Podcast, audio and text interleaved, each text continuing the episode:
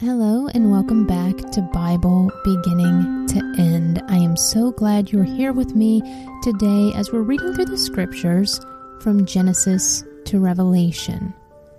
As always, I will be reading through the scriptures and asking questions along the way. These questions are meant for you to dive deeper and to come to a deeper understanding of the scriptures as God leads you. I won't be offering commentary, but I will be posing these open ended questions so that you can really think through the scriptures for yourself.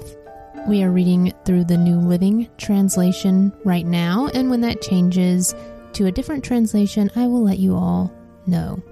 Last time we met up, we read through the book of Ruth, and this time we're going to be starting in the next book, 1 Samuel. So in Ruth, we saw Ruth marry Boaz and find her new home and new faith in God after her husband died and she needed to find a new family redeemer, is what they called it in that book. We found out that Ruth is in the genealogy of Christ, so her story was very important to us as we see the building blocks being laid for Christ's coming in the New Testament.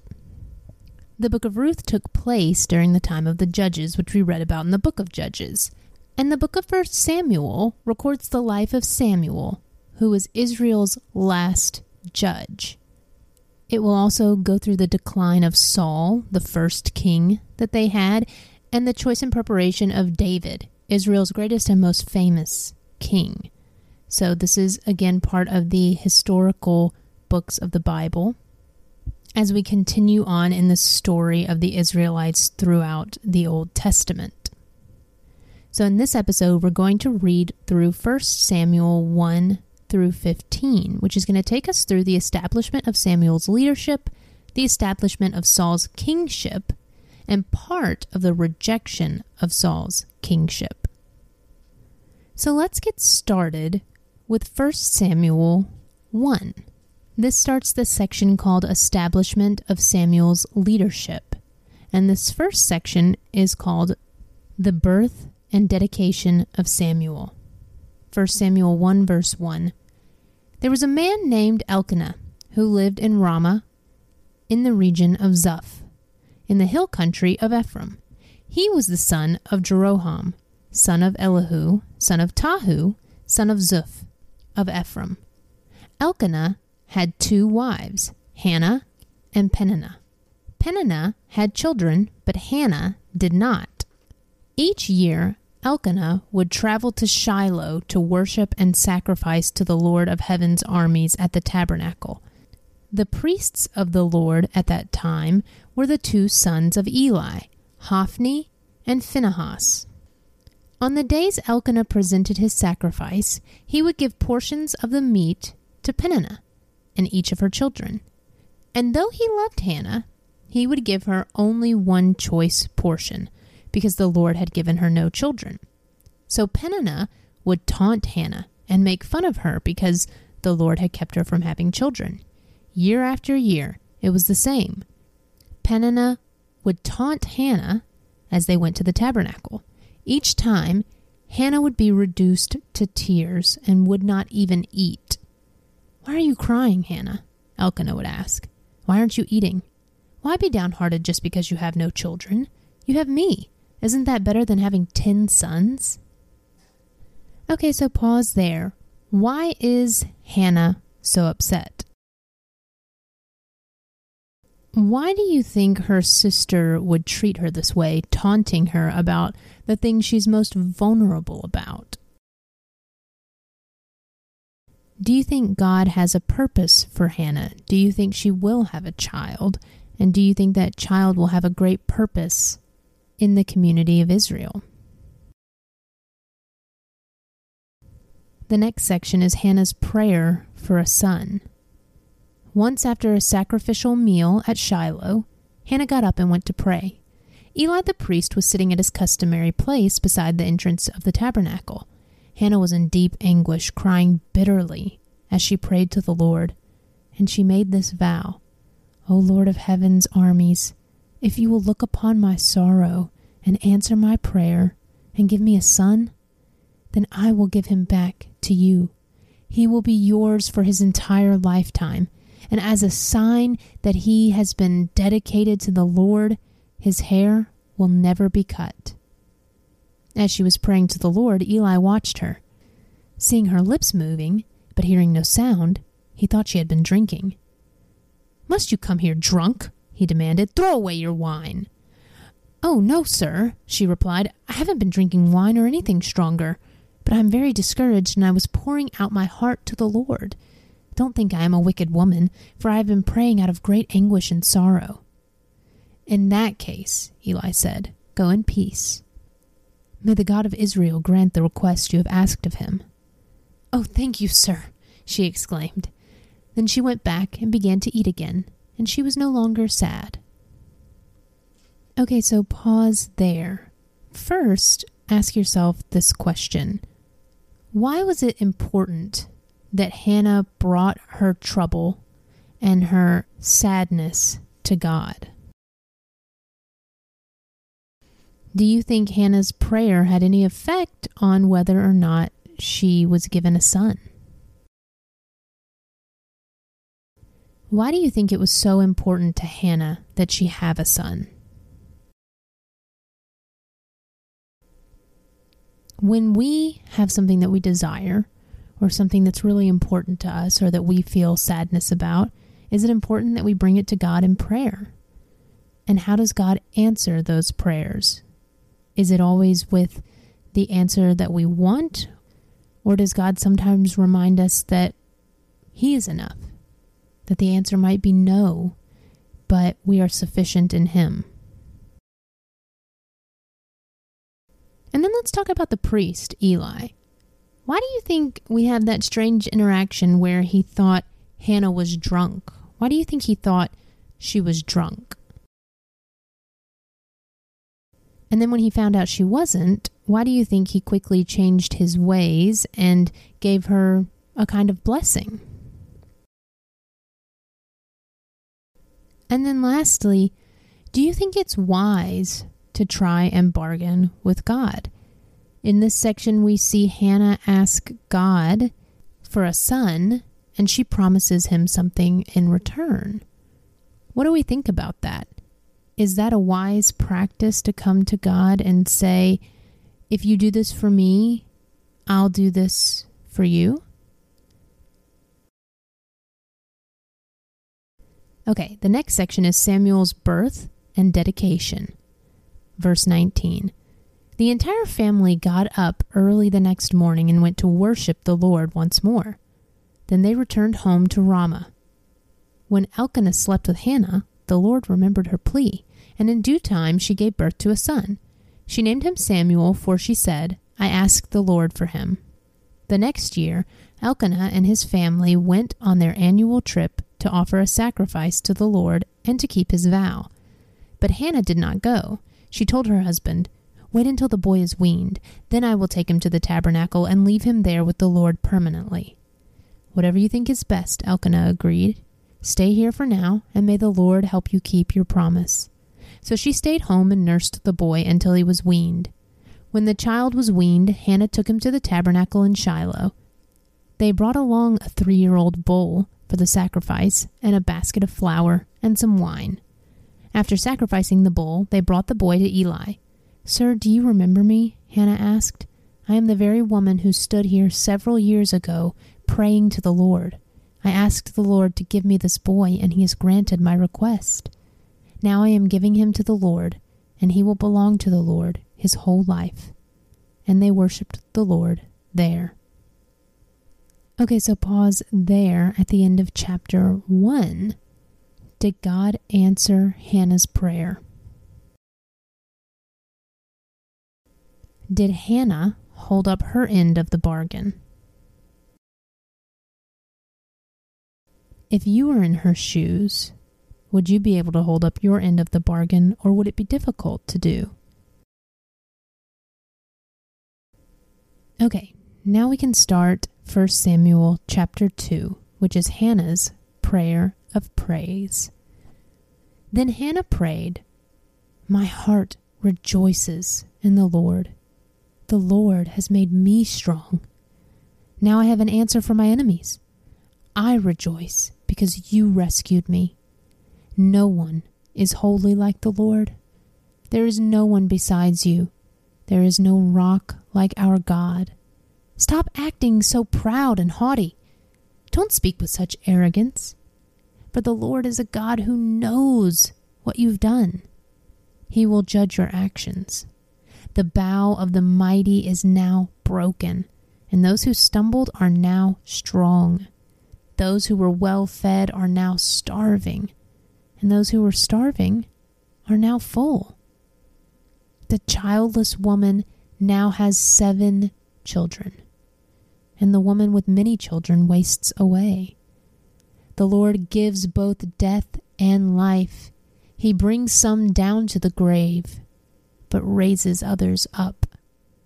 The Lord makes some poor and others rich. He brings some down and lifts others up. He lifts the poor from the dust and the needy from the garbage dump. He sets them among princes, placing them in seats of honor. For all the earth is the Lord's, and he has set the world in order. He will protect his faithful ones, but the wicked will disappear in darkness. No one will succeed by strength alone. Those who fight against the Lord will be shattered. He thunders against them from heaven. The Lord judges throughout the earth. He gives power to his king. He increases the strength of his anointed one. Then Elkanah returned home to Ramah without Samuel, and the boy served the Lord by assisting Eli, the priest. Okay, so pause there and think about this section, this poem, this prayer of Hannah's. Why do you think she spoke these words after dedicating her son? What was the core message of Hannah's prayer? What was she trying to get across? If you had to boil it down to a thesis statement or a sentence, what was she trying to say? to God and to the people around her. How would these words have affected the original audience? Hannah, the people around her, the community of Israel. What would it mean to them? And then what does this prayer mean to us today? How do we interpret it into our lives now? Okay, the next section is Eli's wicked sons. Verse 12. Now the sons of Eli were scoundrels who had no respect for the Lord or for their duties as priests. Whenever anyone offered a sacrifice, Eli's sons would send over a servant with a three pronged fork. While the meat of the sacrificed animal was still boiling, the servant would stick the fork into the pot and demand that whatever it brought up be given to Eli's sons. All the Israelites who came to worship at Shiloh were treated this way. Sometimes the servant would come even before the animal's fat had been burned on the altar. He would demand raw meat before it had been boiled so that it could be used for roasting. The man offering the sacrifice might reply, Take as much as you want, but the fat must be burned first. Then the servant would demand, No, give it to me now, or I'll take it by force. So the sin of these young men was very serious in the Lord's sight, for they treated the Lord's offerings with contempt. Okay, so pause there. What are we learning about Eli's sons in this section? What kind of people are they? What sin are they committing? What are they doing wrong? Why is this such a significant sin in God's eyes? Verse 18 But Samuel though he was only a boy, served the Lord. He wore a linen garment like that of a priest. Each year, his mother made a small coat for him and brought it to him when she came with her husband for the sacrifice. Before they returned home, Eli would bless Elkanah and his wife and say, May the Lord give you other children to take the place of this one she gave to the Lord. And the Lord blessed Hannah, and she conceived and gave birth to three sons and two daughters. Meanwhile, Samuel grew up in the presence of the Lord. Now Eli was very old, but he was aware of what his sons were doing to the people of Israel. He knew, for instance, that his sons were seducing the young women who assisted at the entrance of the tabernacle. Eli said to them, I've been hearing reports from all the people about the wicked things you are doing. Why do you keep sinning? You must stop, my sons. The reports I hear among the Lord's people are not good.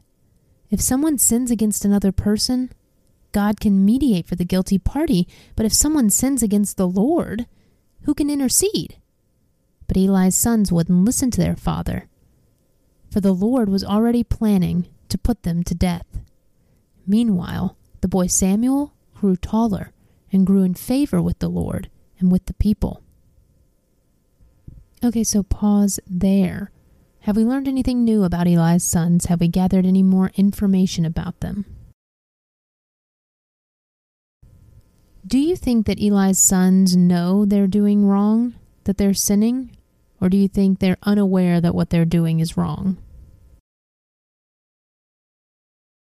Why does it say that God was planning to put them to death? That may be a difficult thing to read, so you can really sit with that and ask yourself, why would God say something like that? Why would God plan something like that? What was going on in the situation to lead up to this? Do you think Samuel is going to have a part to play in this story? They keep planting a seed that you have Eli's sons over here doing wrong. Yet over here, you have Samuel who's growing stronger and closer to God. So, how do you think these two stories are going to intersect? And then, lastly, do you see anything in this section that points toward Jesus? Maybe take a look at verse 25 and see if there's something in there that reminds us of the need for Jesus, for a Savior. The next section is a warning for Eli's family. Verse 27. One day, a man of God came to Eli and gave him this message from the Lord I revealed myself to your ancestors when they were Pharaoh's slaves in Egypt. I chose your ancestor Aaron from among all the tribes of Israel to be my priest, to offer sacrifices on my altar, to burn incense, and to wear the priestly vest as he served me and I assign the sacrificial offerings to you priests. So why do you scorn my sacrifices and offerings? Why do you give your sons more honor than you give me? For you and they have become fat from the best offerings of my people, Israel. Therefore, the Lord, the God of Israel, says, I promised that your branch of the tribe of Levi would always be my priests. But I will honor those who honor me, and I will despise those who think lightly of me. The time is coming when I will put an end to your family, so it will no longer serve as my priests. All the members of your family will die before their time. None will reach old age. You will watch with envy as I pour out prosperity on the people of Israel, but no members of your family will ever live out their days. The few not cut off from serving at my altar will survive, but only so their eyes can go blind and their hearts break, and their children will die a violent death. And to prove that what I have said will come true, I will cause your two sons, Hophni and Phinehas, to die on the same day. Then I will rise up a faithful priest who will serve me and do what I desire. I will establish his family and they will be priests to my anointed kings forever. Then all of you surviving family will bow before him, begging for money and food. Please, they will say, give us jobs among the priests so we will have enough to eat. Okay, so pause there. Why is God punishing Eli and his family? Do you think that the punishment is just? Or do you question any of the punishment?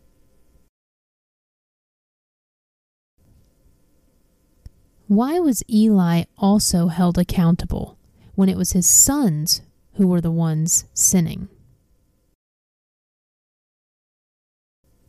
In this section, God says that He is going to raise up a new priest to take the place of Eli and his sons and the Levites. Who do you think that's going to be? And then eventually, after even that priest is gone, who is going to be the ultimate priest? Who is all of this pointing towards? Okay, now we can start 1 Samuel chapter 13, which is called The Lord Speaks to Samuel. Chapter 3, verse 1. Meanwhile, the boy Samuel served the Lord by assisting Eli. Now, in those days, messages from the Lord were very rare, and visions were quite uncommon. One night, Eli, who was almost blind by now, had gone to bed. The lamp of God had not yet gone out, and Samuel was sleeping in the tabernacle near the ark of God. Suddenly the Lord called out, Samuel. Yes, Samuel replied. What is it? He got up and ran to Eli. Here I am. Did you call me? I didn't call you, Eli replied. Go back to bed. So he did. Then the Lord called out again, Samuel. Again, Samuel got up and went to Eli. Here I am. Did you call me? I didn't call you, my son. Eli said, Go back to bed. Samuel did not yet know the Lord, because he had never had a message from the Lord before. So the Lord called a third time, and once more Samuel got up and went to Eli. Here I am. Did you call me? Then Eli realized it was the Lord who was calling the boy. So he said to Samuel, Go and lie down again, and if someone calls again, say, Speak, Lord, your servant is listening. So Samuel went back to bed. And the Lord came and called as before, Samuel. Samuel. And Samuel replied, Speak, your servant is listening. Then the Lord said to Samuel, I am about to do a shocking thing in Israel. I am going to carry out all my threats against Eli and his family from beginning to end. I have warned him that judgment is coming upon his family forever because his sons are blaspheming God, and he hasn't disciplined them. So I have vowed that the sins of Eli and his sons will never be forgiven by sacrifices or offerings.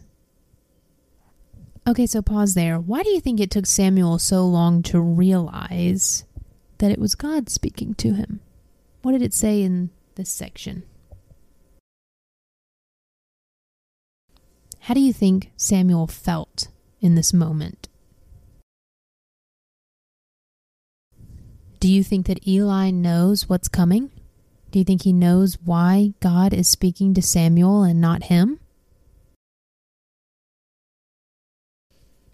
How is God following through on something he told us he would do earlier in the text? Earlier in the text, God didn't use the word or term blaspheming, but this time he says, that Eli's sons were blaspheming him. What does that mean? What does blasphemy mean?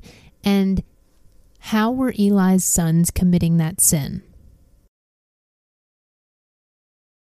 Why does God say that there are no sacrifices or offerings that will cover this sin? And then what do you think Samuel is going to do with this information? The next section is Samuel speaks for the Lord, verse 15. Samuel stayed in bed until morning, then got up and opened the doors of the tabernacle as usual. He was afraid to tell Eli what the Lord had said to him. But Eli called out to him, Samuel, my son. Here I am, Samuel replied. What did the Lord say to you? Tell me everything. And may God strike you and even kill you if you hide anything from me. So Samuel told Eli everything. He didn't hold anything back. It is the Lord's will, Eli replied. Let him do what he thinks best. As Samuel grew up, and everything Samuel said proved to be reliable, and all Israel, from Dan in the north to Beersheba in the south, knew that Samuel was confirmed as a prophet of the Lord. The Lord continued to appear at Shiloh and give messages to Samuel there at the tabernacle, and Samuel's words went out to all the people of Israel. Okay, so pause there at the end of chapter 3. How did Eli react to God's message? Why do you think his reaction was so calm? Why didn't he try to fight what the Lord said would happen? And then for Samuel, how did Samuel stay faithful to God? Why did the people of Israel accept Samuel as a prophet? It said that everything Samuel said proved to be reliable. How did that let the people of Israel know that he actually was a prophet of God? Do you remember what it said the requirements of a prophet were earlier in the Old Testament? That might help you with this answer. How do you think Samuel feels with this new responsibility? Do you think he's prepared? Do you think his closeness with God has helped him become prepared for this role? And what do you think is next for his life? What do you think is going to happen as this story continues to unfold? Okay, so now we can start 1 Samuel 4. And this chapter actually kind of shares a verse with the end of chapter 3. The end of chapter 3 actually starts chapter 4. So I'm going to backtrack one verse and start there to begin 1 Samuel 4, which is called the Ark in Exile. Chapter 4, verse 1 And Samuel's words went out to all the people of Israel. And then the next section is the Philistines capture the ark. At that time, Israel was at war with the Philistines. The Israelite army was camped near Ebenezer, and the Philistines were at Aphek. The Philistines attacked and defeated the army of Israel, killing 4,000 men. After the battle was over, the troops retreated to their camp, and the elders of Israel asked, Why did the Lord allow us to be defeated by the Philistines? Then they said, Let's bring the ark of the covenant of the Lord from Shiloh. If we carry it into battle with us, it will save us from our enemies. So they sent men to Shiloh to bring the ark of the covenant of the Lord of heaven's armies, who is enthroned between the cherubim. Hophni and Phinehas, the son of Eli, were also there with the ark of the covenant of God. When all the Israelites saw the ark of the covenant of the Lord coming into the camp, their shout of joy was so loud it made the ground shake. Okay, so pause there. Who are the Israelites at war with? And what piece of the tabernacle are the Israelites trying to move? Why do you think the Israelites reacted the way they did when they saw the Ark of the Covenant of the Lord coming toward them? Verse 7 What's going on? the Philistines asked. What's all the shouting about in the Hebrew camp? When they were told it was because the ark of the Lord had arrived, they panicked. The gods have come into their camp, they cried. This is a disaster. We've never had to face anything like this before. Help! Who can save us from these mighty gods of Israel? They are the same gods who destroyed the Egyptians with plagues when Israel was in the wilderness. Fight as never before, Philistines. If you don't, we will become the Hebrews' slaves just as they have been ours. Stand up like men and fight. Okay, so pause there. Why are the Philistines afraid? Why do you think they have this fear in the God of Israel? What do they know of God? What historical event are they alluding to here? Verse 10 So the Philistines fought desperately, and Israel was defeated again. The slaughter was great. 30,000 Israelite soldiers died that day. The survivors turned and fled to their tents. The ark of God was captured, and Hophni and Phinehas, the two sons of Eli, were killed. Okay, so pause there. What prophecy has just been fulfilled now that Eli's sons have been killed? Why do you think the Philistines were able to defeat the Israelites here? The next section is the death of Eli, verse 12. A man from the tribe of Benjamin ran from the battlefield and arrived at Shiloh later that same day. He had torn his clothes and put dust on his head to show his grief. Eli was waiting beside the road to hear the news of the battle, for his heart trembled for the safety of the ark of God. When the messenger arrived and told what had happened, an outcry resounded throughout the town. What is all the noise about? Eli asked. The messenger rushed over to Eli, who was ninety eight years old and blind. He said to Eli, I have just come from the battlefield. I was there this very day. What happened, my son? Eli demanded. Israel has been defeated by the Philistines, the messenger replied. The people have been slaughtered, and your two sons, Hophni and Phinehas, were also killed, and the ark of God has been captured. When the messenger mentioned what had happened to the ark of God, Eli fell backward from his seat beside the gate. He broke his neck and died, for he was old and overweight. He had been Israel's judge for 40 years. Okay, so pause there.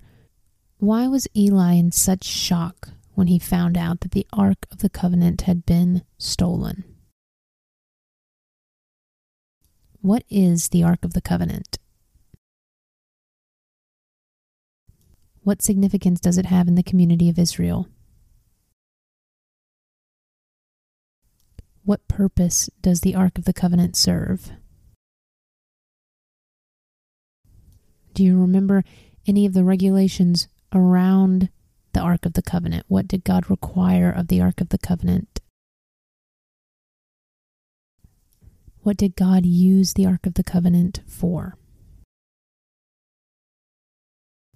And then let's reflect on Eli, who has now passed away.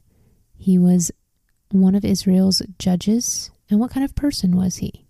What purpose did he serve in Israel's community? And was he a good judge?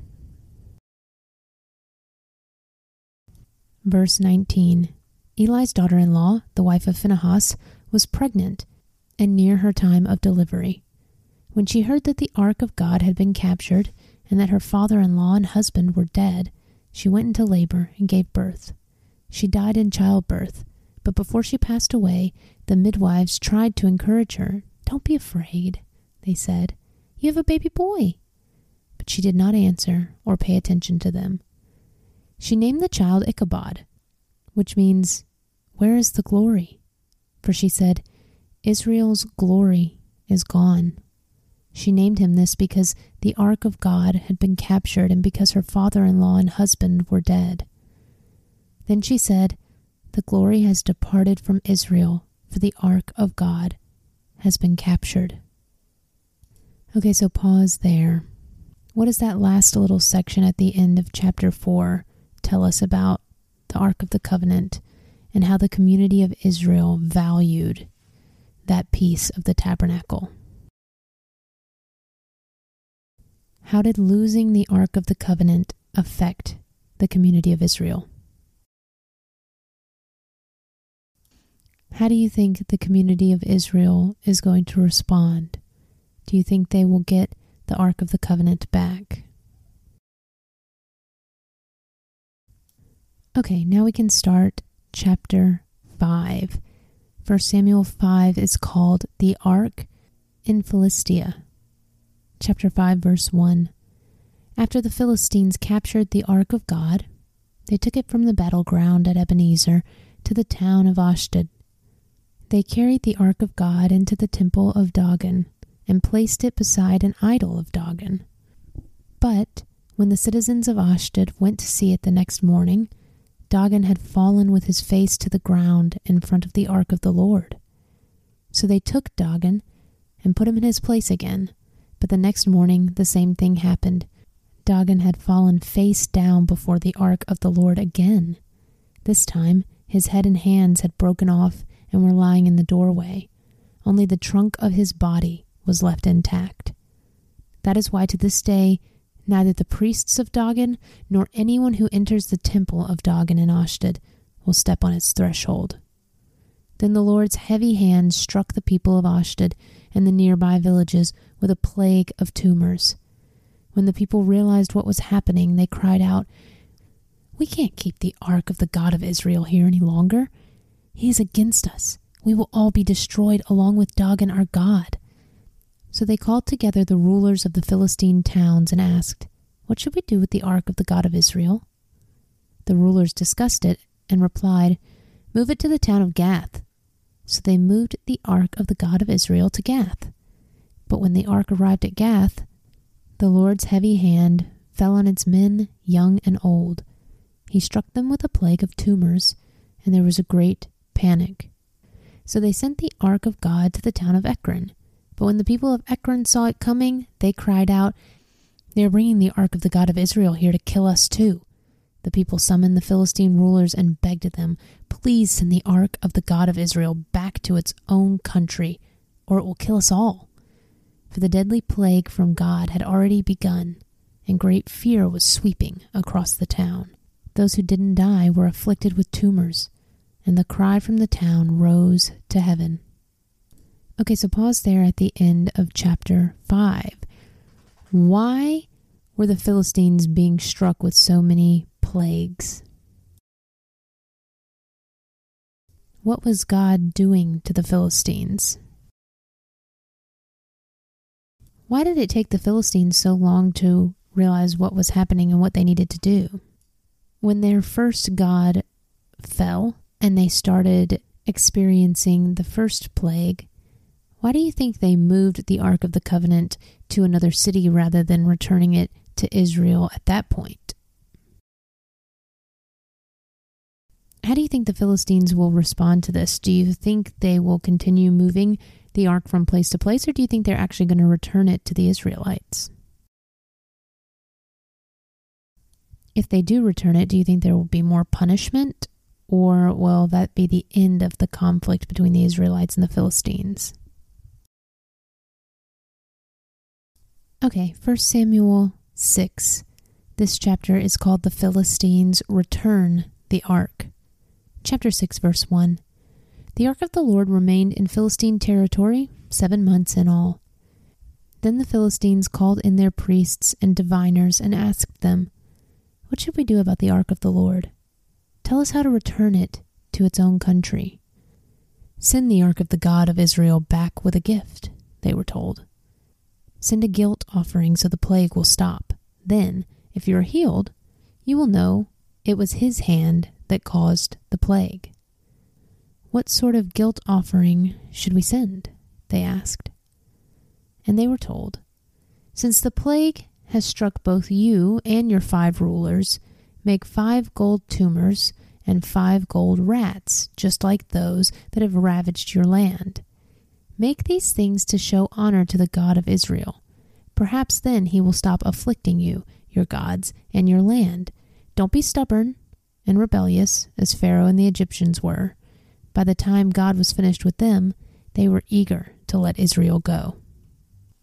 Now build a new cart and find two cows that have just given birth to calves. Make sure the cows have never been yoked to a cart. Hitch the cows to the cart but shut their calves away from them in a pen.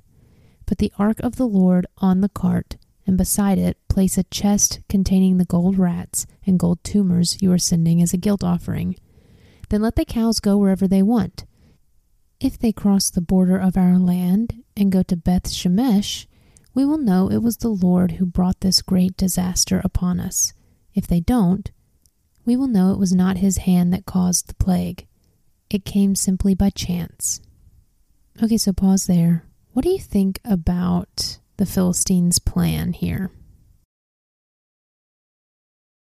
Do they understand the God of Israel? Do they understand how he works or who he is? Do the Philistines recognize him as the one true God, or are they recognizing him and thinking that he is one of many gods? Do you think their plan will work? Do you think they will realize that it is God who is sending these plagues? Or do you think they will receive even further punishment? How do you think this is going to play out? Do the Philistines know anything about the rituals the Israelites go through to present guilt offerings? Is this the kind of guilt offering that God requires of the Israelites that we saw described in Leviticus. Verse 10 So these instructions were carried out. Two cows were hitched to the cart, and their newborn calves were shut up in the pen. Then the ark of the Lord and the chest containing the gold rats and gold tumors were placed on the cart. And sure enough, without veering off in other directions, the cows went straight along the road toward Beth Shemesh lowing as they went.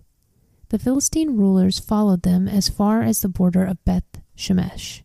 The people of Beth Shemesh were harvesting wheat in the valley, and when they saw the ark, they were overjoyed. The cart came into the field of a man named Joshua and stopped beside a large rock. So the people broke up the wood of the cart for a fire and killed the cows and sacrificed them to the Lord as a burnt offering several men of the tribe of Levi lifted the ark of the Lord and the chest containing the gold rats and gold tumors from the cart and placed them on the large rock. Many sacrifices and burnt offerings were offered to the Lord that day by the people of Beth Shemesh. The five Philistine rulers watched all this and then returned to Ekron that same day. The five gold tumors sent by the Philistines as a guilt offering to the Lord were gifts from the rulers of Ashdod, Gaza, Ashkelon, Gath, and Ekron. The five gold rats represented the five Philistine towns and their surrounding villages, which were controlled by the five rulers. The large rock at Beth Shemesh, where they set the ark of the Lord, still stands in the field of Joshua as a witness to what happened there. Okay, so pause there. Why is it significant that the cart, without veering off in other directions, went straight along the road toward Beth Shemesh, as it says in verse 12. How did the people react when they saw the ark coming over the horizon? What did Joshua and the people do as soon as the ark was returned, and what does that tell us about them? The next section is the ark moved to Kiriath Jearim. Verse 19. But the Lord killed seventy men from Beth Shemesh because they looked into the ark of the Lord, and the people mourned greatly because of what the Lord had done. Who is able to stand in the presence of the Lord, this holy God? They cried out. Where can we send the ark from here? Okay, so pause there. Why did God kill 70 men? What sin had they committed by looking into the ark of the Lord? Verse 21 So they sent messengers to the people at Kiriath Jearim and told them, The Philistines have returned the ark of the Lord. Come here and get it. Okay, we will transition right in to 1 Samuel 7, and it picks up in 1 Samuel 7, verse 1. So the men of Kiriath Jearim came to get the ark of the Lord. They took it to the hillside home of Abinadab and ordained Eleazar his son to be in charge of it. The ark remained in Kiriath Jearim for a long time, twenty years in all. During that time, all Israel mourned because it seemed the Lord had abandoned them. Okay, so pause there. Why do you think it says that Israel mourned? Because it seemed that the Lord had abandoned them. Why do you think they felt this way at this time? The next section is Samuel leads Israel to victory. Then Samuel said to all the people of Israel, If you want to return to the Lord with all your hearts, get rid of your foreign gods and your images of Ashtoreth Turn your hearts to the Lord and obey him alone. Then he will rescue you from the Philistines. So the Israelites got rid of their images of Baal and Ashtoreth, and they worshipped only the Lord. Then Samuel told them, Gather all of Israel at Mizpah, and I will pray to the Lord for you. So they gathered at Mizpah, and in a great ceremony drew water from a well and poured it out before the Lord. They also went without food all day and confessed that they had sinned against the Lord. It was at Mizpah that Samuel became Israel's judge. Okay, so pause there.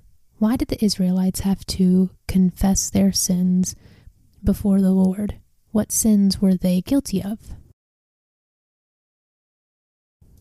Why do you think it was at this moment that Samuel became Israel's judge? What does it mean to be a judge of Israel? Do you remember from the book of Judges what that entails? What goes into that role? What does this mean for Samuel? Verse 7 When the Philistine rulers heard that Israel had gathered at Mizpah, they mobilized their army and advanced. The Israelites were badly frightened when they learned that the Philistines were approaching. Don't stop pleading with the Lord our God to save us from the Philistines, they begged Samuel. So Samuel took a young lamb and offered it to the Lord as a whole burnt offering. He pleaded with the Lord to help Israel, and the Lord answered him. Just as Samuel was sacrificing the burnt offering, the Philistines arrived to attack Israel. But the Lord spoke with a mighty voice of thunder from heaven that day, and the Philistines were thrown into such confusion that the Israelites defeated them. The men of Israel chased them from Mizpah to a place below Bethkar, slaughtering them all along the way. Samuel then took a large stone and placed it between the towns of Mizpah and Jeshanah.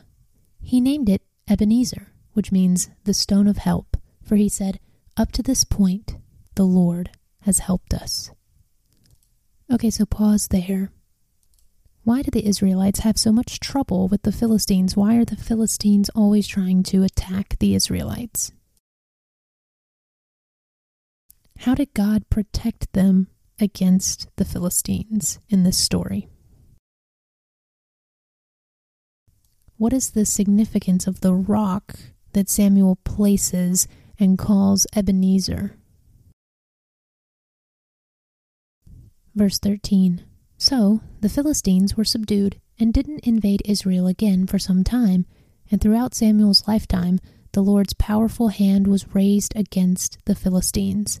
The Israelite villages near Ekron and Gath that the Philistines had captured were restored to Israel along with the rest of the territory that the Philistines had taken, and there was peace between Israel and the Amorites in those days. Samuel continued as Israel's judge for the rest of his life each year, he traveled around setting up his court first at Bethel, then at Gilgal, and then at Mizpah. He judged the people of Israel at each of these places. Then he would return to his home at Ramah, and he would hear cases there too. And Samuel built an altar to the Lord at Ramah. Okay, so pause there at the end of chapter 7. What was life? What was society? What was the community of Israel like during Samuel's reign as judge. Okay, so now we're transitioning into a new section of 1 Samuel, which is called Establishment of Saul's Kingship. And it starts with chapter 8, 1 Samuel 8, that is called Israel Requests a King. Chapter 8, verse 1. As Samuel grew old, he appointed his sons to be judge over Israel, Joel and Abijah, his oldest sons, held court in Beersheba. But they were not like their father, for they were greedy for money. They accepted bribes and perverted justice. Finally, all the elders of Israel met at Ramah to discuss the matter with Samuel. Look, they told him, you are now old and your sons are not like you. Give us a king to judge us, like all the other nations have. Samuel was displeased with their request and went to the Lord for guidance. Do everything they say to you, the Lord replied, for they are rejecting me, not you. They don't want me to be their king any longer. Ever since I brought them from Egypt, they have continually abandoned me and followed other gods. And now they are giving you the same treatment. Do as they ask, but solemnly warn them about the way a king will reign over them. Okay, so pause there. Why were the Israelites upset with Samuel's sons? What were they doing? Why did the Israelites request a king rather than another judge? Why do you think that Israel's request of a king was seen by God as them rejecting him as their king? Was the leader the issue, or was the issue the Israelites themselves and their personal relationships with God? Do you think that when Samuel gives them a warning, they will listen, or they will still demand a king? As a personal reflection, are there areas of your life where you tend to or possibly blame others, people in leadership? What can you learn in your own life, in your own reflection from this situation that the Israelites are in and how God responded to them? Is there something that that's bringing up in you about your own life and the way that you handle maybe leadership or others around you instead of going to God first. The next section is Samuel warns against a kingdom. Verse 10 So Samuel passed on the Lord's warning to the people who were asking him for a king. This is how a king will reign over you, Samuel said. The king will draft your sons and assign them to chariots and his charioteers, making them run before his chariots. Some will be generals and captains in his army. Some will be forced to plow in his fields and harvest his crops. And some will make his weapons and chariot equipment. The king will take your daughters from you and force them to cook and bake and make perfumes for him. He will take away the best of your fields and vineyards and olive groves and give them to his own officials. He will take a tenth of your grain and your grape harvest and distribute it among his officers and attendants. He will take your male and female slaves and demand the finest of your cattle and donkeys for his own use. He will demand a tenth of your flocks, and you will be his slaves. When that day comes, you will beg for relief from this king you are demanding. But then the Lord will not help you. But the people refused to listen to Samuel's warning. Even so, we still want a king, they said. We want to be like the nations around us. Our king will judge us and lead us into battle. So Samuel repeated to the Lord what the people had said, and the Lord replied, Do as they say, and give them a king. Then Samuel agreed and sent the people home.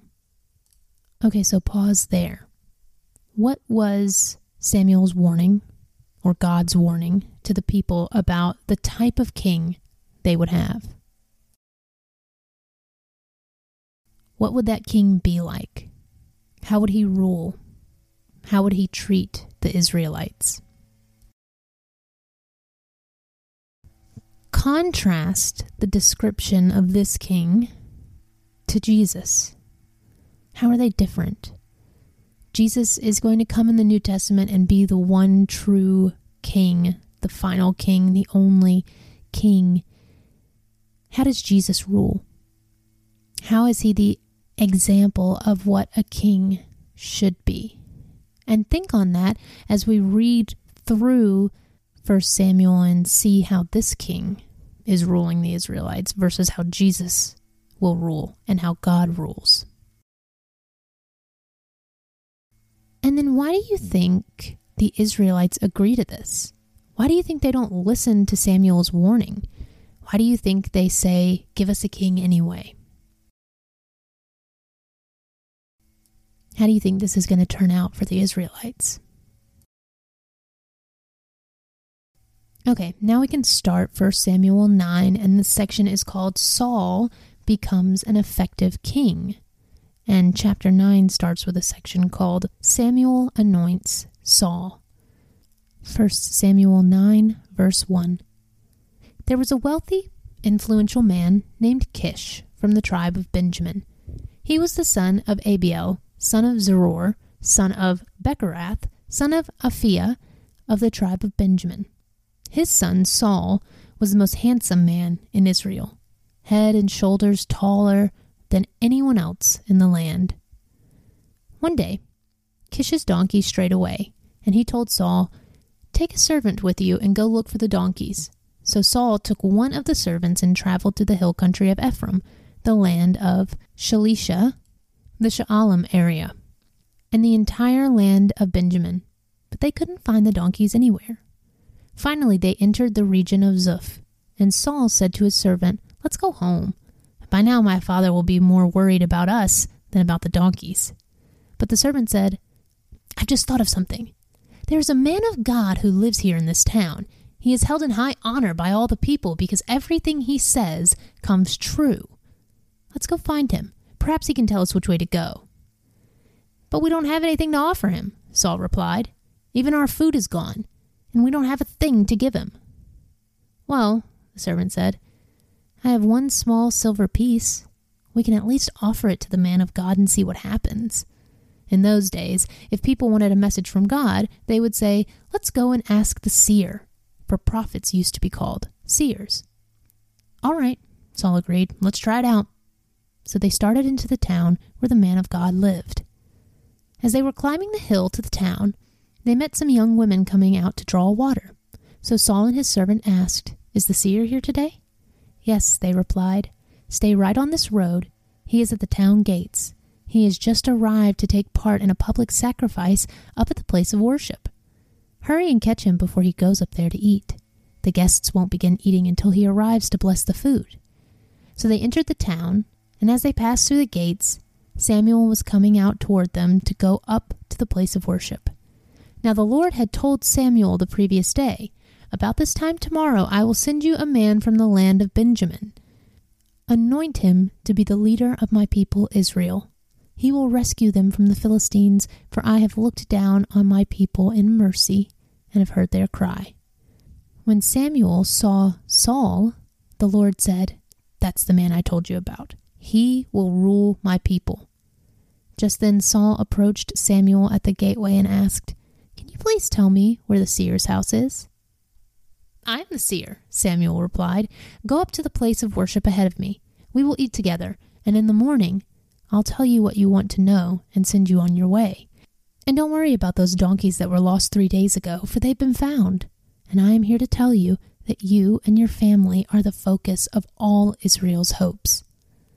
Saul replied, But I'm only from the tribe of Benjamin, the smallest tribe in Israel, and my family is the least important of all the families of that tribe.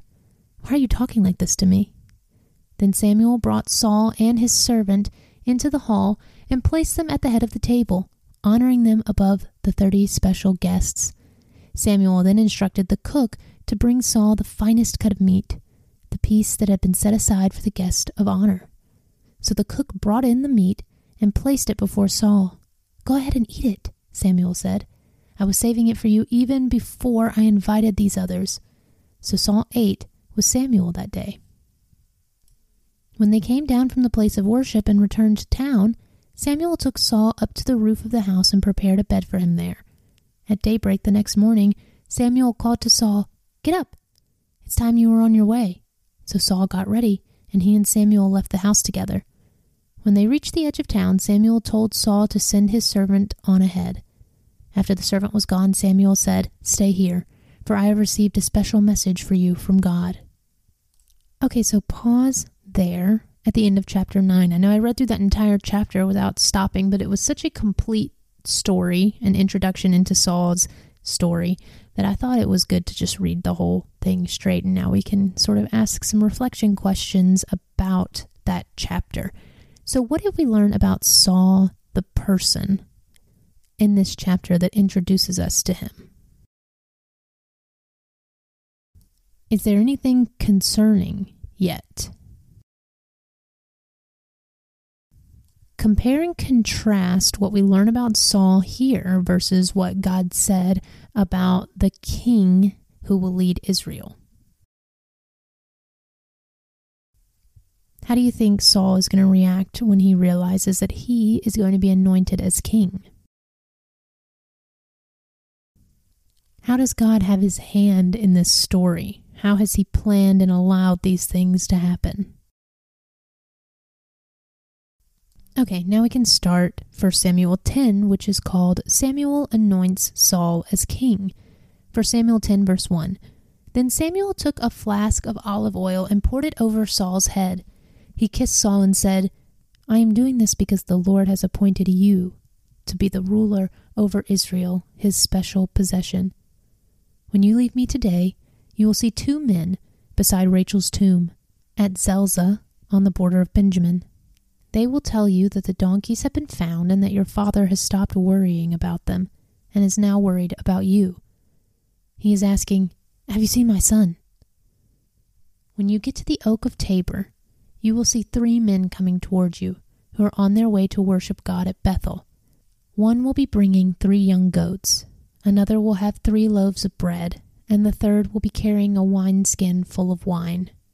They will greet you and offer you two of the loaves, which you are to accept. When you arrive at Gibeah of God, where the garrison of the Philistines is located, you will meet a band of prophets coming down from the place of worship. They will be playing a harp, a tambourine, a flute, and a lyre, and they will be prophesying. At that time, the Spirit of the Lord will come powerfully upon you, and you will prophesy with them.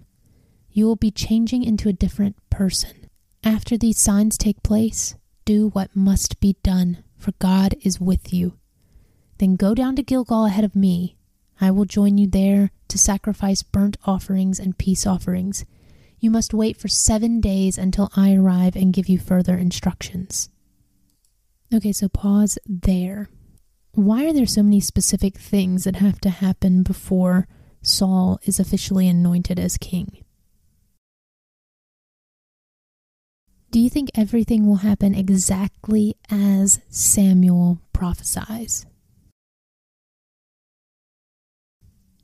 And then how can it be that Saul will be anointed as king and yet still commit these terrible things that Samuel tells the Israelites he will do?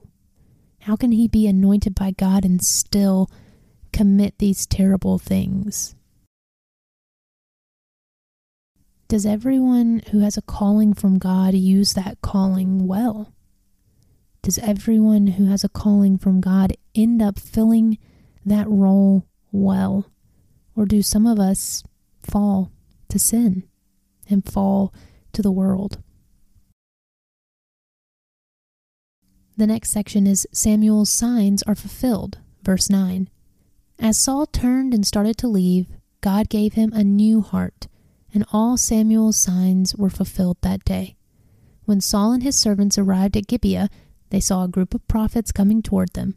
Then the Spirit of God came powerfully upon Saul, and he too began to prophesy. When those who knew Saul heard about it, they exclaimed, What?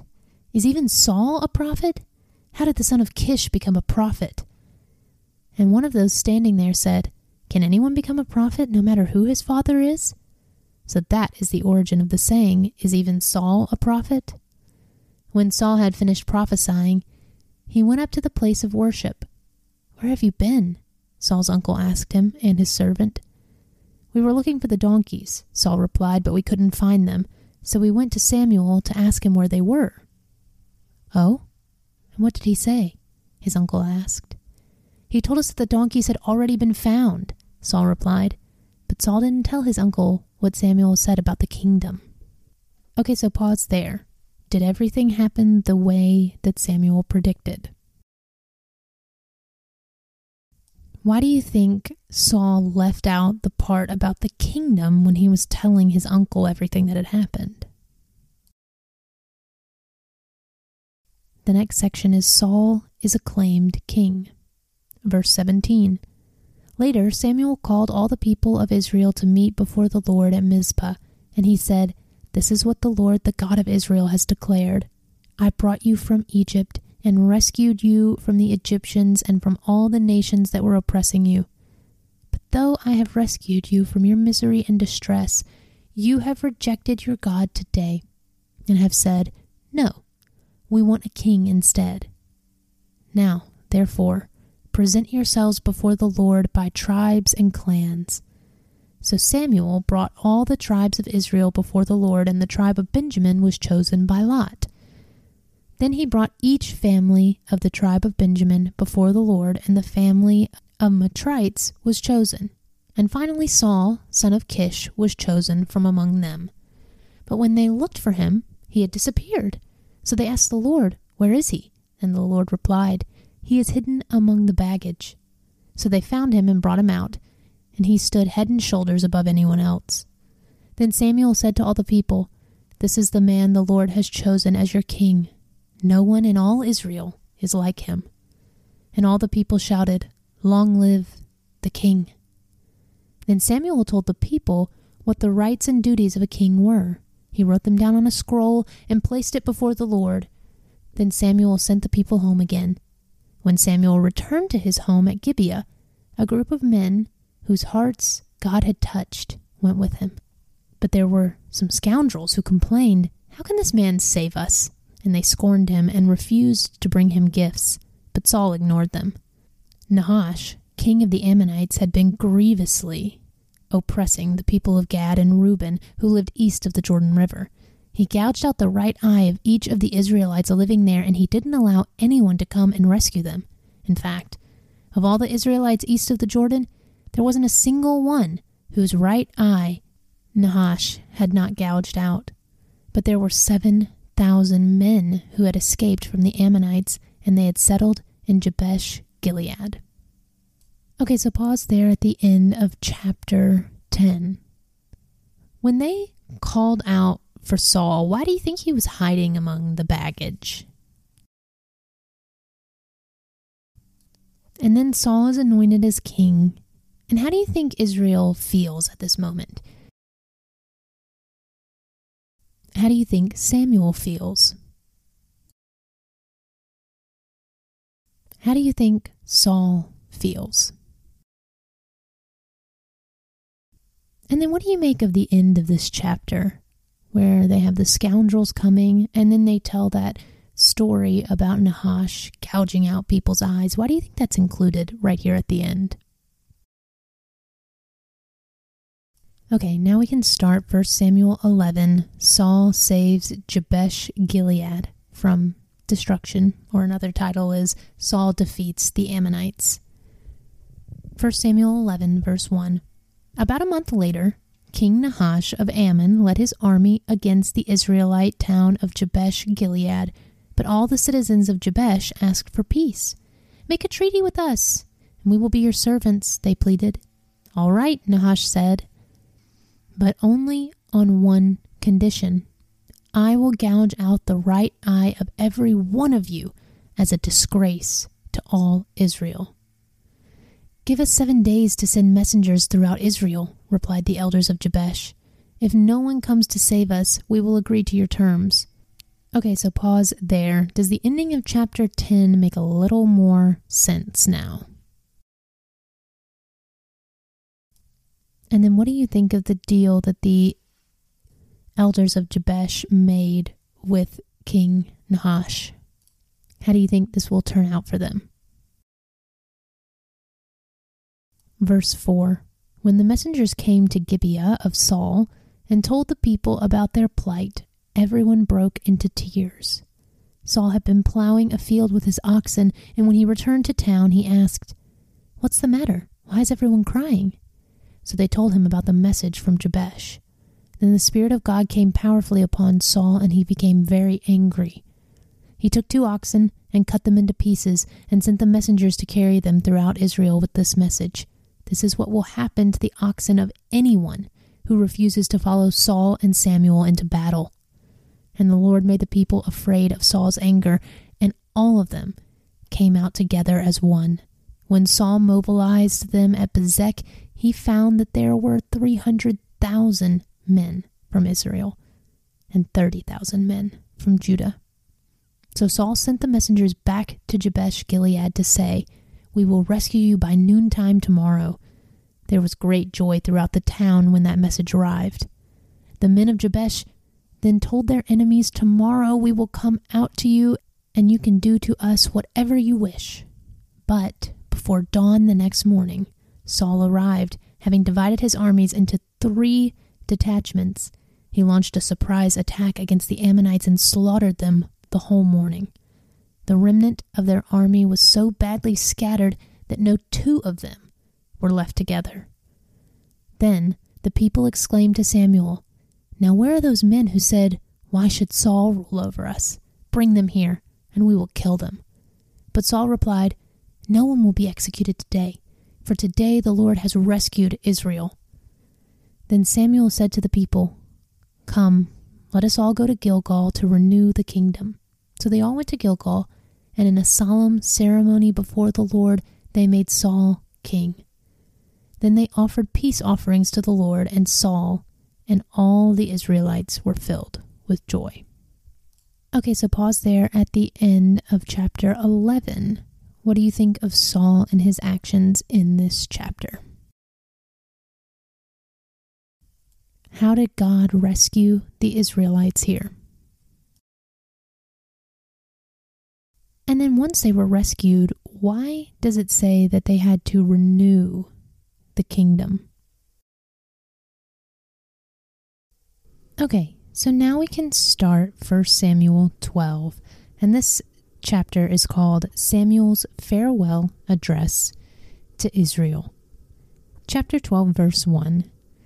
Then Samuel addressed all Israel I have done as you asked, and given you a king your king is now your leader.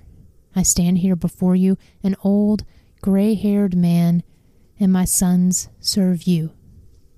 I have served as your leader from the time I was a boy to this very day. Now testify against me in the presence of the Lord and before his appointed one. Whose ox or donkey have I stolen? Have I ever cheated any of you? Have I ever oppressed you?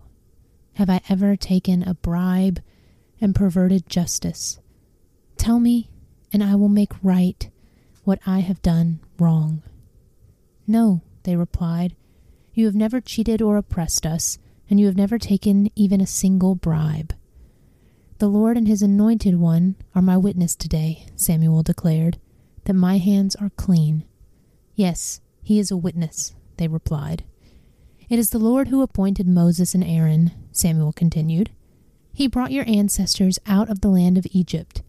Now stand here quietly before the Lord as I remind you of all the great things the Lord has done for you and your ancestors. When the Israelites were in Egypt and cried out to the Lord, he sent Moses and Aaron to rescue them from Egypt and to bring them into this land. But the people soon forgot about the Lord their God, so he handed them over to Sisera, the commander of Hazor's army and also to the Philistines and to the king of Moab who fought against them. Then they cried to the Lord again and confessed, We have sinned by turning away from the Lord and worshipping the images of Baal and Ashtoreth. But we will worship you and you alone if you will rescue us from our enemies. Then the Lord sent Gideon, Bedan, Jephthah, and Samuel to save you, and you lived in safety. But when you were afraid of Nahash, the king of Ammon, you came to me and said that you wanted a king to reign over you, even though the Lord your God was already your king. All right, here is the king you have chosen. You asked for him, and the Lord has granted your request. Now, if you fear and worship the Lord and listen to his voice, and if you do not rebel against the Lord's commands, then both you and your king will show that you recognize the Lord as your God. But if you rebel against the Lord's commands and refuse to listen to him, then his hand will be heavy upon you, as it was upon your ancestors. Now stand here and see the great thing the Lord is about to do. You know that it does not rain this time of year during the wheat harvest. I will ask the Lord to send thunder and rain today. Then you will realize how wicked you have been in asking the Lord for a king. So Samuel called to the Lord, and the Lord sent thunder and rain that day. And all the people were terrified of the Lord and of Samuel. Pray to the Lord your God for us, or we will die, they all said to Samuel. For now we have added to our sins by asking for a king. Don't be afraid, Samuel reassured them. You have certainly done wrong. But make sure now that you worship the Lord with all your heart, and don't turn your back on him. Don't go back to worshiping the worthless idols that cannot help or rescue you. They are totally useless. The Lord will not abandon his people because that would dishonor his great name. For it has pleased the Lord to make you his very own people. As for me, I will certainly not sin against the Lord by ending my prayers for you, and I will continue to teach you what is good and right. But be sure to fear the Lord and faithfully serve him. Think of all the wonderful things he has done for you. But if you continue to sin, you and your king will be swept away. Okay, so pause there at the end of chapter 12. Why do you think that Samuel starts his speech by asking the Israelites if he's done anything wrong or done anything to harm them? And then why do you think he sort of summarizes this history they've had in asking for a king? Did the Israelites realize that they had sinned by asking for a king? And how had they done wrong? Why did God send that thunder and rain? What was he communicating to the Israelites? After the rain and the thunder, Samuel tells the Israelites a few things. What does he tell them? What does he warn them of, and what does he tell them to do so that they can stay true to God? How do you think the Israelites will react? Do you think that they're going to stay true to God or continue worshiping idols? When Saul becomes king and starts ruling over the Israelites, how do you think life is going to be for them? What do you think is going to happen and how do you think the Israelites are going to react? Why is Samuel giving a farewell address? What leadership role is he stepping down from so that Saul can take over as king? Is Samuel dying or is he just changing roles? And is he still going to be a part of the Israelite community? What's going on here in this situation? Okay, now we can start a new section of 1 Samuel, which is called Rejection of Saul's Kingship. And this will last from chapters 13 to 16. And we will start here with chapter 13, which is called Samuel Rebukes Saul for His Disobedience. Chapter 13, verse 1 Saul was 30 years old when he became king and he reigned for 42 years. Saul selected 3,000 special troops from the army of Israel and sent the rest of the men home. He took 2,000 of the chosen men with him to Michmash in the hill country of Bethel. The other thousand went with Saul's son Jonathan to Gibeah in the land of Benjamin. Soon after this, Jonathan attacked and defeated the garrison of Philistines at Geba the news spread quickly among the Philistines, so Saul blew the ram's horn throughout the land, saying, Hebrews, hear this, rise up and revolt. All Israel heard the news that Saul had destroyed the Philistine garrison at Geba, and that the Philistines now hated the Israelites more than ever. So the entire Israelite army was summoned to join Saul at Gilgal. Okay, so pause there. Do you think that this is a good thing for the Israelites or a bad thing for the Israelites? We know that their enemies are the Philistines, and Saul has destroyed the Philistine garrison at Geba. And then it says that the Philistines now hated the Israelites more than ever. So, do you think this situation is a positive thing for the Israelites or a negative thing? How do you think the Israelites are going to react to this news and to this situation? And what are we learning here about Saul as king? Verse 5 The Philistines mustered a mighty army of 3,000 chariots, 6,000 charioteers, and as many warriors as the grains of sand on the seashore. They camped at Michmash, east of Bethaven. The men of Israel saw what a tight spot they were in, and because they were hard pressed by the enemy, they tried to hide in caves, thickets, rocks, holes, and cisterns. Some of them crossed the Jordan River and escaped into the land of Gad and Gilead. Meanwhile, Saul stayed at Gilgal, and his men were trembling with fear. Saul waited there seven days for Samuel, as Samuel had instructed him earlier. But Samuel still didn't come. Saul realized that his troops were rapidly slipping away, so he demanded, Bring me the burnt offering and the peace offerings. And Saul sacrificed the burnt offering himself. Okay, so pause there. Why was Saul waiting for Samuel? And then in verse 9 it says that Saul sacrificed the burnt offering himself. Did he do something wrong by doing this? Why would he need Samuel to sacrifice this burnt offering? Again, what are we learning about Saul in this instance? Do you think Samuel is going to show up, and how do you think he's going to react to this situation? Verse 10 Just as Saul was finishing with the burnt offering, Samuel arrived. Saul went out to meet and welcome him, but Samuel said, What is this you have done?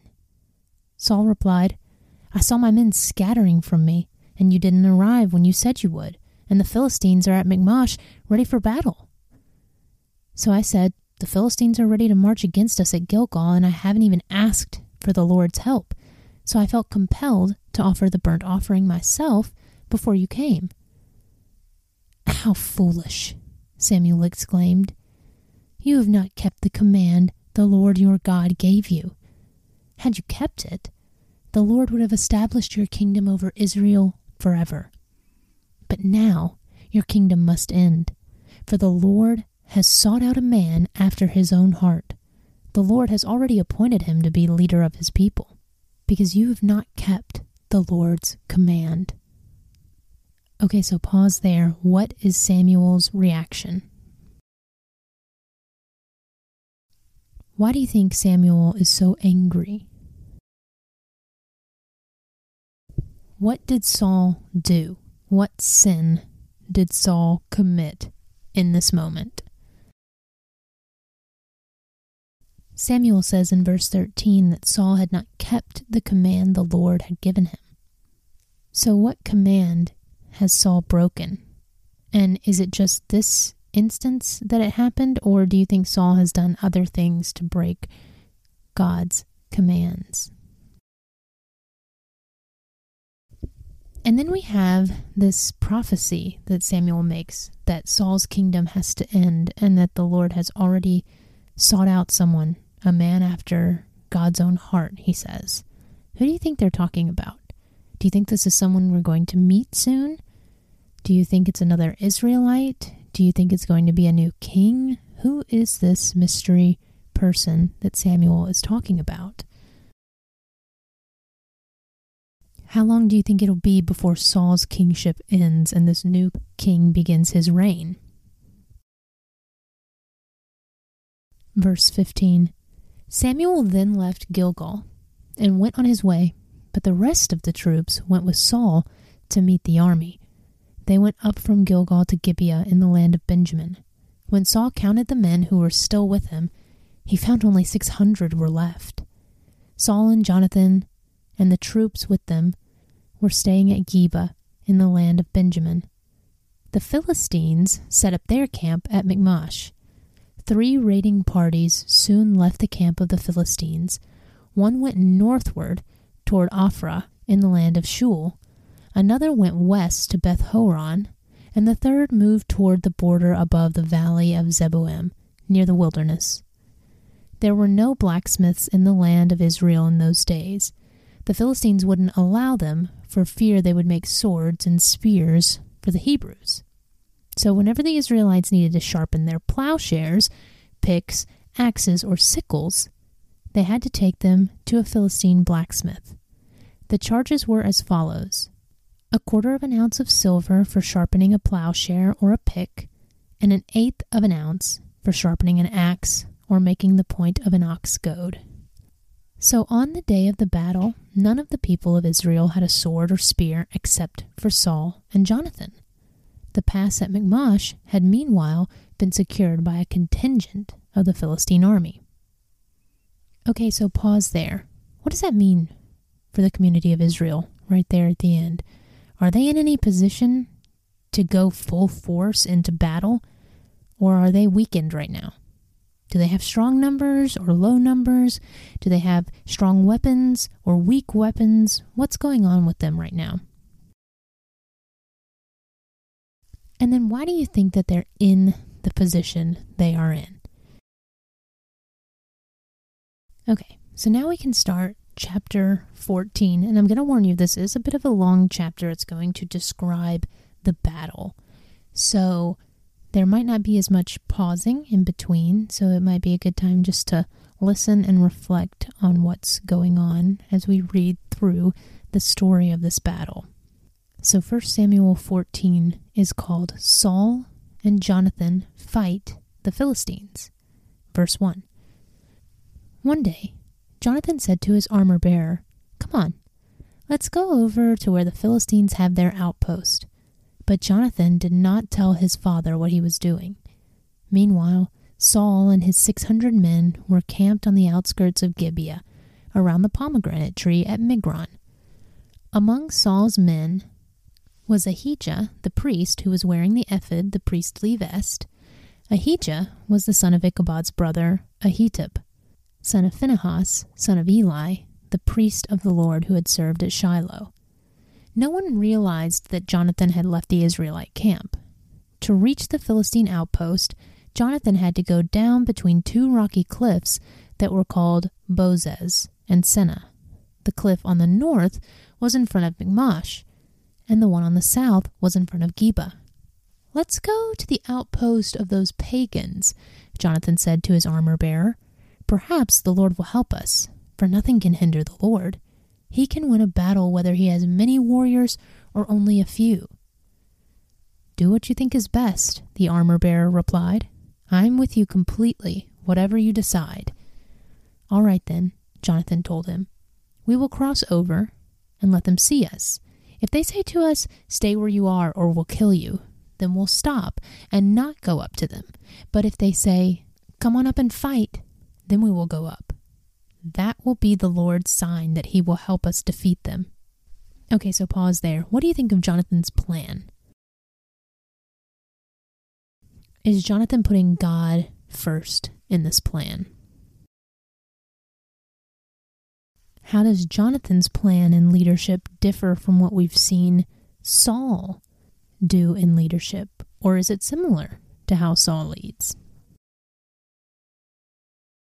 Verse 11 When the Philistines saw them coming, they shouted, Look, the Hebrews are crawling out of their holes.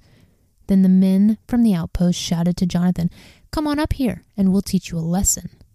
Come on, climb right behind me, Jonathan said to his armor bearer, for the Lord will help us defeat them. So they climbed up using both hands and feet, and the Philistines fell before Jonathan, and his armor bearer killed those who came behind them.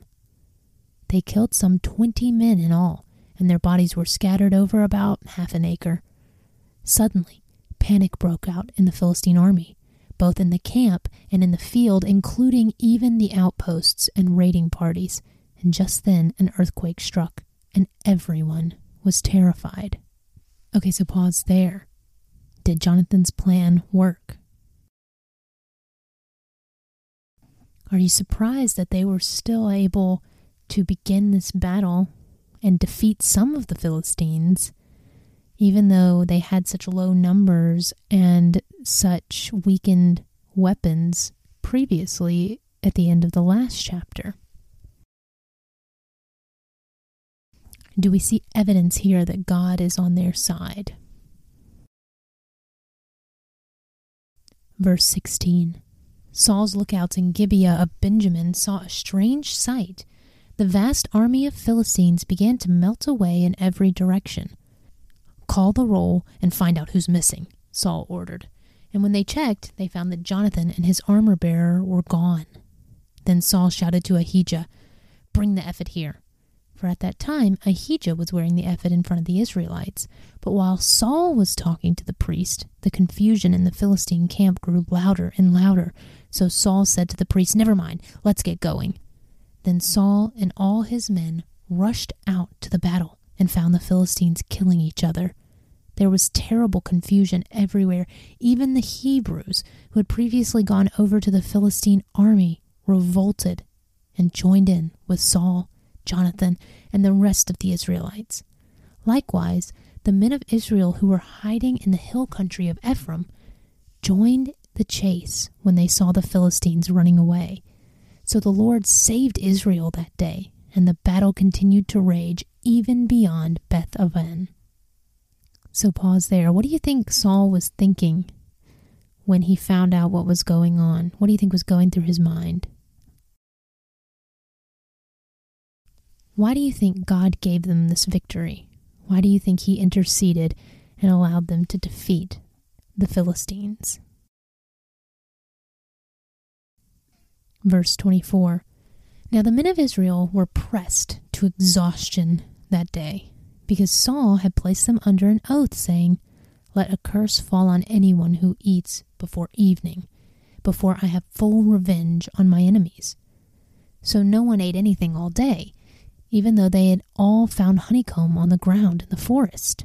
They didn't dare touch the honey, because they all feared the oath they had taken. But Jonathan had not heard his father's command, and he dipped the end of his stick into a piece of honeycomb and ate the honey. After he had eaten it, he felt refreshed. But one of the men saw him and said, Your father made the army take a strict oath that anyone who eats food today will be cursed. That is why everyone is weary and faint. Oh, my father has made trouble for us all, Jonathan exclaimed. A command like that only hurts us. See how refreshed I am now that I have eaten this little bit of honey? If the men had been allowed to eat freely from the food they found among our enemies, think how many more Philistines we could have killed. They chased and killed the Philistines all day from Michmash to Aijalon, growing more and more faint.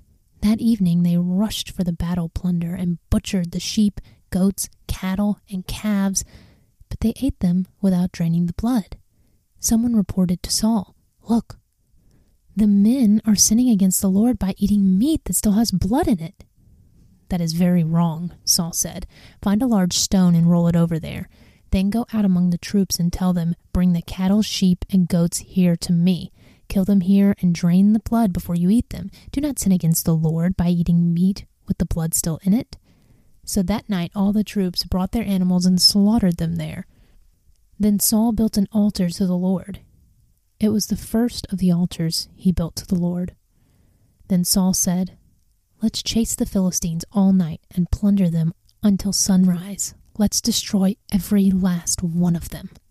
His men replied, We'll do whatever you think is best. But the priest said, Let's ask God first. Okay, so pause there. What else are we learning about Saul in this section? What trouble did he cause the Israelites by making them take that vow? And then why did the Israelites start eating animals that were unclean? that had not had their blood drained. Was that a sign of Saul's poor leadership caused them to fall into this sin? And then at the end of that section, we have Saul saying, Let's run into battle all night long. And then what does the priest have to remind Saul of? What does that tell us about who Saul is and his leadership? Verse 37 So Saul asked God, Should we go after the Philistines? Will you help us defeat them? But God made no reply that day.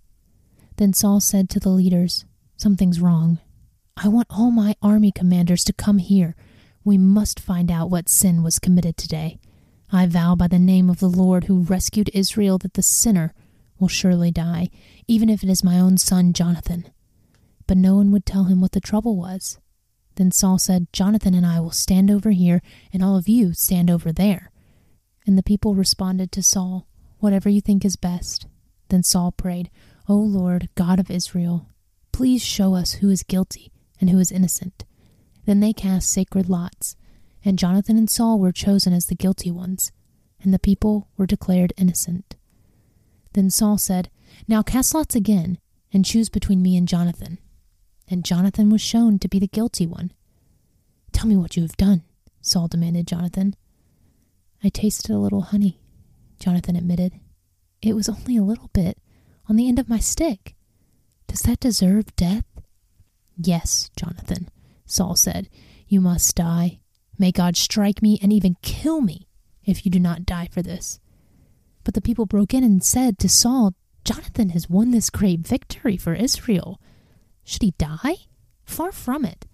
As surely as the Lord lives, not one hair on his head will be touched. For God helped him do a great deed today. So the people rescued Jonathan, and he was not put to death. Then Saul called back the army from chasing the Philistines, and the Philistines returned home. Okay, so pause there. Why do you think Saul was so quick to want to punish even his son in this way? What does it tell us about Jonathan's character that as soon as his father says, What did you do? he immediately admits what his sin was? Why do you think the Israelites were able to convince Saul to spare Jonathan's life? Do you think that was the right decision? What are the main differences you notice in the character of Saul versus the character of Jonathan? Verse 47 Now, when Saul had secured his grasp on Israel's throne, he fought against his enemies in every direction against Moab, Ammon, Edom, the kings of Zobah, and the Philistines. And wherever he turned, he was victorious. He performed great deeds and conquered the Amalekites, saving Israel from all those who had plundered them. Saul's sons included Jonathan, Ishbosheth, and Malchishua. He also had two daughters, Merab, who was older, and Michal. Saul's wife was Ahinoam, the daughter of Ahimaaz. The commander of Saul's army was Abner, the son of Saul's uncle Ner. Saul's father Kish and Abner's father Ner were both sons of Abiel. The Israelites fought constantly with the Philistines throughout Saul's lifetime. So whenever Saul observed a young man who was brave and strong, he drafted him into his army. So, pause there at the end of chapter 14. What was the hallmark of Saul's rule over Israel? It says that they did something constantly. What was that thing that they did constantly while Saul was ruling? And what does that tell us about Saul? And what insight does that give us into the lives of the Israelites at that time? Okay, so let's start the final chapter of today's episode. And this chapter is chapter 15, and it's called The Lord Rejects Saul as King. So let's start 1 Samuel 15, verse 1. One day, Samuel said to Saul, It was the Lord who told me to anoint you as king of his people Israel. Now listen to this message from the Lord. This is what the Lord of heaven's armies has declared. I have decided to settle accounts with the nation of Amalek for opposing Israel when they came from Egypt. Now go and completely destroy the entire Amalekite nation men, women, children, babies, cattle, sheep, goats, camels, and donkeys. So Saul mobilized his army at Telaim. There were 200,000 soldiers from Israel and 10,000 men from Judah. Then Saul and his armies went to a town of the Amalekites and lay in wait in the valley. Saul sent this warning to the Kenites Move away from where the Amalekites live, or you will die with them, for you showed kindness to all the people of Israel when they came up from Egypt. So the Kenites packed up and left. Then Saul slaughtered the Amalekites from Havilah all the way to Shur, east of Egypt. He captured Agag, the Amalekite king, but completely destroyed everyone else. Saul and his men spared Agag's life and kept the best of the sheep and goats, the cattle, the fat calves, and the lambs, everything, in fact, that appealed to them. They destroyed only what was worthless or of poor quality. Okay, so pause there. Why did God tell Saul to attack and destroy the Amalekites? Did Saul follow the Lord's instructions? How do you think God is going to react to Saul's handling of this situation? Okay, the next section is the Lord rejects Saul. So we can start back with 1 Samuel 15, verse 10. Then the Lord said to Samuel, I am sorry that I ever made Saul king, for he has not been loyal to me and has refused to obey my command. Samuel was so deeply moved when he heard this that he cried out to the Lord all night. Early the next morning, Samuel went to find Saul. Someone told him. Saul went to the town of Carmel to set up a monument to himself. Then he went on to Gilgal. Okay, so pause there. What does that tell us about Saul's character? Verse 13 When Samuel finally found him, Saul greeted him cheerfully. May the Lord bless you, he said. I have carried out the Lord's command. Then what is all the bleating of sheep and goats and the lowing of cattle I hear? Samuel demanded. It's true that the army spared the best of the sheep, goats, and cattle, Saul admitted, but they're going to sacrifice them to the Lord your God. We have destroyed everything else. Then Samuel said to Saul, Stop! Listen to what the Lord told me last night. What did he tell you? Saul asked. And Samuel told him, Although you may think little of yourself, are you not the leader of the tribes of Israel? The Lord has anointed you king of Israel. And the Lord sent you on a mission and told you, Go and completely destroy the sinners the Amalekites until they are all dead. Why haven't you obeyed the Lord? Why did you rush for the plunder and do what was evil in the Lord's sight? But I did obey the Lord, Saul insisted. I carried out the mission he gave me. I brought back King Agag, but I destroyed everyone else.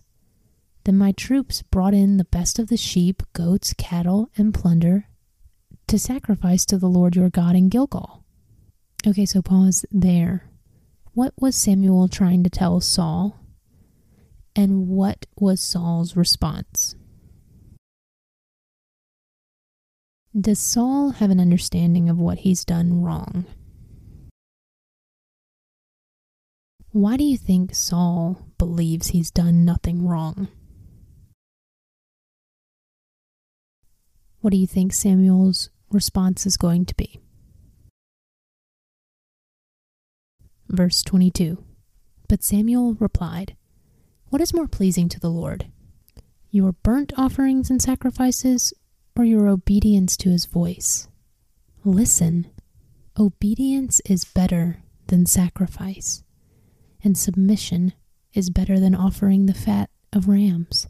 Rebellion is as sinful as witchcraft, and stubbornness as bad as worshipping idols. So, because you have rejected the command of the Lord, he has rejected you as king. Okay, so pause there. Why is God rejecting Saul as king? Do you think this is the right decision? How do you think Saul is going to respond to this? Do you think Saul will receive a second chance, or is this it for him as king? Okay, the next section is Saul pleads for forgiveness. Verse 24. Then Saul admitted to Samuel, Yes, I have sinned. I have disobeyed your instructions and the Lord's command, for I was afraid of the people and did what they demanded. But now please forgive my sin and come back with me so that I may worship the Lord. But Samuel replied, I will not go back with you. Since you have rejected the Lord's command, he has rejected you as king of Israel. As Samuel turned to go, Saul tried to hold him back and tore the hem of his robe. And Samuel said to him, The Lord has torn the kingdom of Israel from you today, and has given it to someone else, one who is better than you. And he who is the glory of Israel will not lie, nor will he change his mind, for he is not human that he should change his mind. Then Saul pleaded again, I know I have sinned, but please at least honor me before the elders of my people and before Israel by coming back with me, so that I may worship the Lord your God. So Samuel finally agreed and went back with him, and Saul worshiped the Lord. Okay, so pause there. What was the final decision? Was Saul allowed to remain king, or was he stripped of his title? Did Saul ever have a full understanding of what he'd done wrong? Did he ever admit his wrongdoing? And did he ever ask for forgiveness?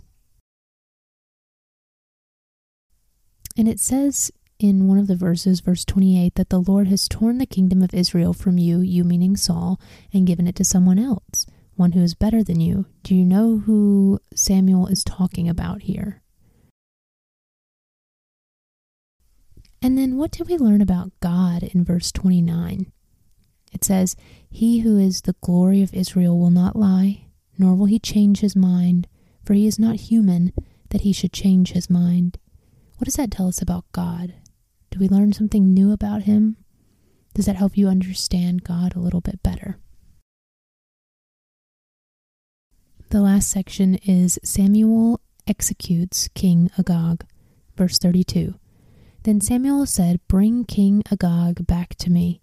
Agag arrived full of hope, for he thought, Surely the worst is over, and I have been spared. But Samuel said, As your sword has killed the sons of many mothers, now your mother will be childless. And Samuel cut Agag to pieces before the Lord at Gilgal. Then Samuel went home to Ramah, and Saul returned to his house at Gibeah of Saul. Samuel never went to meet with Saul again but he mourned constantly for him. And the Lord was sorry he had ever made Saul king of Israel. Okay, so pause there at the end of chapter 15. Why do you think it says that Samuel mourned for Saul? What was he mourning? And what do you think his feelings were towards Saul? How do you think Saul felt after he was stripped of his title as king? And then why does it say that the Lord was sorry he had ever made Saul king of Israel? Do you remember why God made Saul king in the first place? What do you think is in store for the community of Israel now? We know there's going to be a new king, and we will find out who that new king will be next time but do you have any ideas on who that might be and what's in store for the community of Israel? And the last question I want to ask is How and in what ways have you seen God working throughout Israel in 1 Samuel so far? How has his hand been upon everything that's happened? Okay, I hope you enjoyed listening to today's episode, and I do want to apologize for how long it's been since I've uploaded. I started a new job this school year. I work in education, and my new job is a lot more demanding than my previous job was. And so, finding the balance of being able to record after work and balance that with my new job and some of the new roles I've taken on has been a little difficult, but I am still committed and I still see everyone's emails and I'm trying my best to keep up with everything. And I just thank you all for your patience and support during this time. I hope that it is still a positive and helpful resource that brings you closer to God. So I thank you all so much for listening and supporting, and I will talk to you in the next one.